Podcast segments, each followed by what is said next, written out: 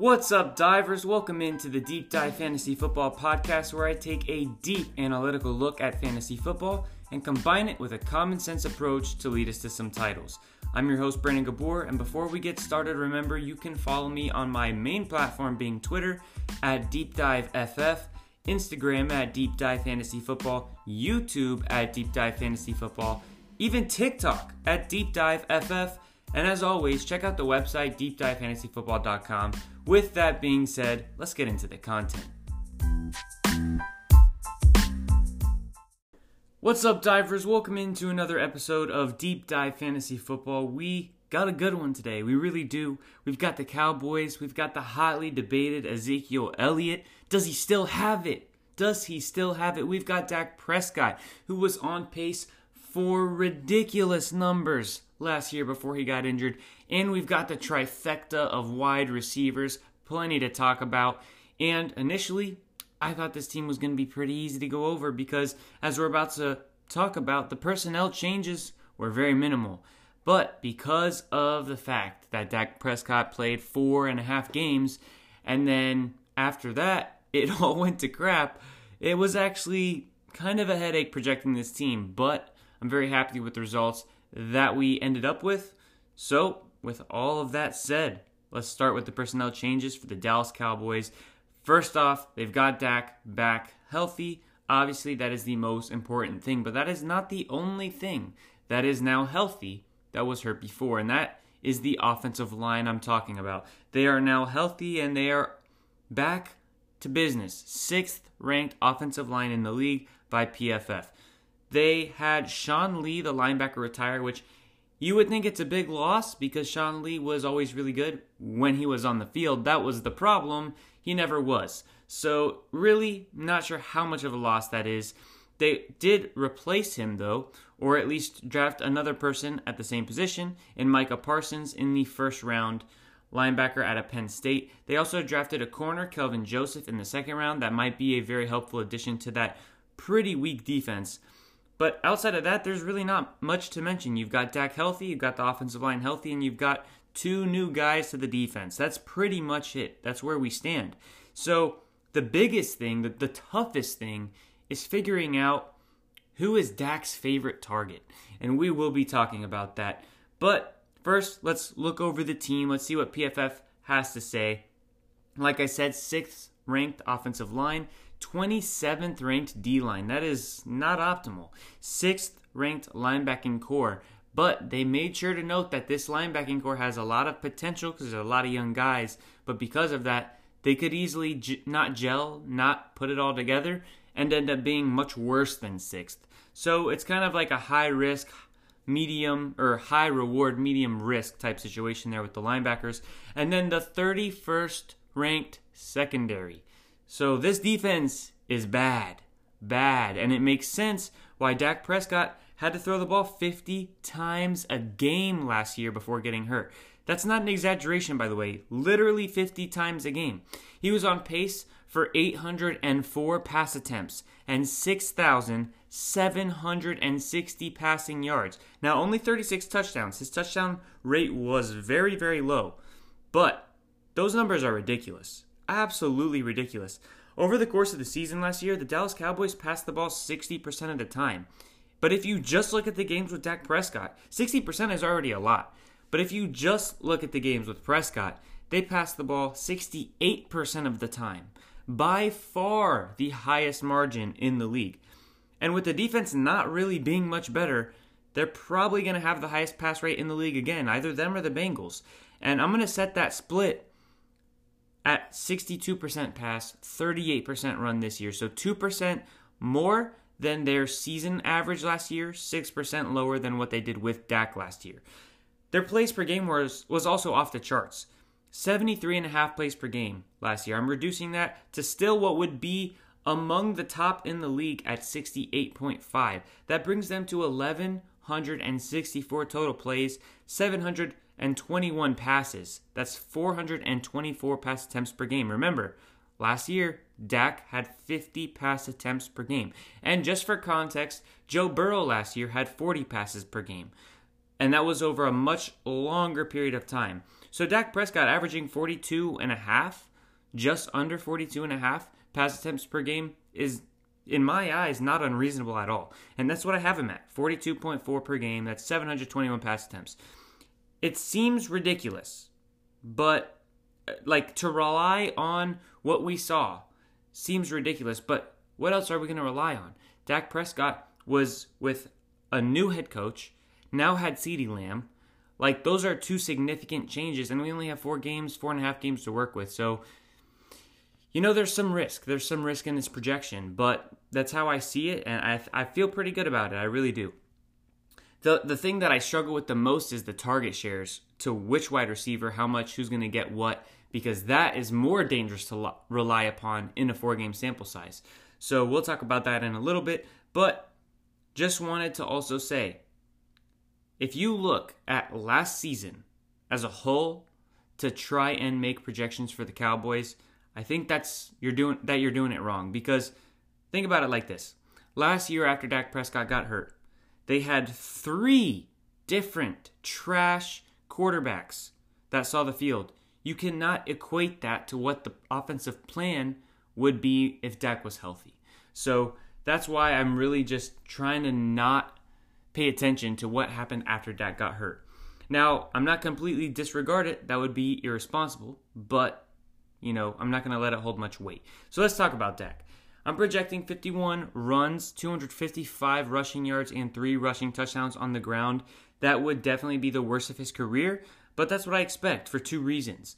Why, why would he run as much when he's got CeeDee Lamb, Amari Cooper, and Michael Gallup all together? He's got all three of those guys together. There's much less reason for him to run. Plus, the offensive line is healthier now, so the pocket will break down less. Come on. Come on. Plus, the third thing, or, or second thing, I guess third if you consider the offensive line, is he messed up his ankle. That's what brought him out. He he's been struggling. His ankle's not even fully 100% yet. So, with that considered, he's not going to be running all over the place on that. And it's probably going to be a mental incapacitator too, not just a physical one. So you got to keep that in mind as well. So that's what I got for Dak. Definitely rushing less than usual, but he's going to be passing like crazy. Off those 721 pass attempts, let's look at last season's efficiency first. 68% completion percentage. That's very good. At 12.3 yards per completion, that is awesome. But only a 4.1% touchdown rate. Now, if we're just looking at the situation and the context, his efficiency should be similar or better with less passing and CeeDee Lamb not be a rookie in his first four games because that's the CeeDee Lamb that Dak Prescott got to throw the ball to. So with a seasoned CeeDee Lamb now and not having to pass the ball nearly as much, you know, the arm can stay fresh. You're working off the run game a little bit more. It would make sense that he, he can at least be as efficient, if not more efficient, than last year. But because of how efficient he was last year, it's hard for me to project that. So, in fact, I reduced it a little bit in one category and then I improved it in another. I have the 68% completion percentage the same. But instead of 12.3 yards per completion, I'm putting it down to 12.1. But that 4.1% touchdown rate, you better know that's going up. You better know that's going up, especially if Elliott starts looking like the Elliott of old. So I put that at 5.1. Now, I reduced his yards per completion, like I said, raised his touchdown rate. That's what I got for his passing. He's going to ball out for fantasy. Absolutely. He is in my tier one. And what does that mean? If he's in the first tier, right, that doesn't mean I'm taking him number one, but that means I can see the argument for him to be taken number one. If you want to take him as the first quarterback off the board, I wouldn't blame you because he is in that tier with Kyler Murray, Josh Allen, Lamar Jackson, and Patrick Mahomes. He is right there in that tier with all of them. So let it be known, Dak Prescott, he's going to ball out once again. Now let's talk about Ezekiel Elliott. He's the highly debated man. All right, he was getting 90% of the running back carries while Dak Prescott was healthy last year. He's been honestly dominating Dallas's carries his entire career. I see him continuing to do so. However, Tony Pollard showed that he was more than capable and deserving of carries. Down the stretch, he started taking more off of Zeke's plate. Zeke had 75% of the carries among running backs on the season. I'm going to give him 81% of the running back carries this year. So over the course of the season last year, 75%. When Dak was healthy, 90%. So giving him 81% now, that brings him to 317 carries. Zeke, he went serious this offseason. He dropped about 10 pounds. He looks super cut. He's well aware of the criticism. You could tell. He took that criticism into the gym with him. And it's definitely not something he wants to be able to hear about anymore. So he's on a mission to prove everybody wrong. And I think he will be very good again. He had four yards per carry last year, just under that, even when Dak was healthy. It's actually interesting. His efficiency did not get worse once Dak was gone. So it's not like you can point to Zeke and say, hey, his bad season was because Dak Prescott was out and the, the defenses were able to focus more on Ezekiel Elliott. Not really. His efficiency was actually the same. But he does have the offensive line healthy. And with Dak being healthy as well, hopefully 100%, all that stuff should gel together. And with him losing weight and probably having a little bit more juice in his first step, he's probably going to be a little bit better. So I'm raising his four yards per carry last year to 4.4, right below his career average, but an, a significant improvement, I would say, from last year. The offense should hum, like I was just saying which means Zeke should be a touchdown beast again. I've got him for 12 rushing touchdowns. He had 15% of the targets from Dak Prescott last year. I was very surprised to see that because when you think of Zeke, you know he gets used in the receiving game, but you don't think of him as a 15% target share guy. At least those of you that know like what target shares are good for what positions, you wouldn't really think Zeke is that high, especially with three really good wide receivers. And that's why I don't think it will be that high. It will stay that high. That's only a four game sample size. Plus, CeeDee Lamb was not targeted all that much yet. It was his first four games. Also, Tony Pollard's going to be more involved in the receiving game now, too. So, with all of those things considered, I'm dropping Ezekiel Elliott's target share from 15% to 11%. He is in my second tier of running backs. That means that he could be all the way up to RB2 if you want, because my tier one is just Christian McCaffrey all by himself. So Ezekiel Elliott could easily be RB2 in my mind. Like, I'm not going to argue with you if you want Ezekiel Elliott as RB2. And he, he can go all the way down to like about RB6, I think is where my second tier ends, RB6 or 7. Now let's talk about the wide receivers, right? Because we know Zeke's going to be great. We know Dak's going to be great. We know the wide receivers as a whole will be great, but we don't know who to take where. Not not necessarily. And honestly, after this, you still might not know because we only got four games of a sample size to work with, and I'm not following that sample size at all because that would be unfair to CeeDee Lamb because, once again, he was a rookie. So, with Dak Prescott last year, let's look at that first. It was four and a half games, right? Amari Cooper had 25% of the targets. That's not going to continue. I would bet so much on it. CeeDee Lamb had 14% of the targets. Michael Gallup had 12% of the targets. So clearly, Amari Cooper was dominating the wide receiver share from Dak Prescott. Now, if you look at the entire season last year, including the games that Dak Prescott was hurt and they had all of these different rotational backups in, Amari Cooper had 20% of the targets over the season, compared to CeeDee Lamb's 17% and Michael Gallup's 16%. Andy Dalton and the other backups were a lot better at spreading the ball around. Not saying that this is better um, for the team, but they were a lot more likely to spread the ball around evenly to the wide receivers. So, what am I actually going to project? I do think that Amari Cooper is still going to be his favorite target. I don't think 25% is reasonable. I'm putting Amari Cooper at 22%. I have CeeDee Lamb at 19%. He was at 14% with Dak in his first four games. Now he's a seasoned, not, you can't really say seasoned vet, but he's a seasoned sophomore. That kind of has a nice ring to it. He's a seasoned sophomore. CeeDee the seasoned sophomore. Oh, there we go. Now we're talking. Um, anyways, CeeDee Lamb, 19% is what I got him, 3% lower than Amari Cooper. And then Michael Gallup, I have him at 14%, 2% higher than what he was with Dak in the first four games.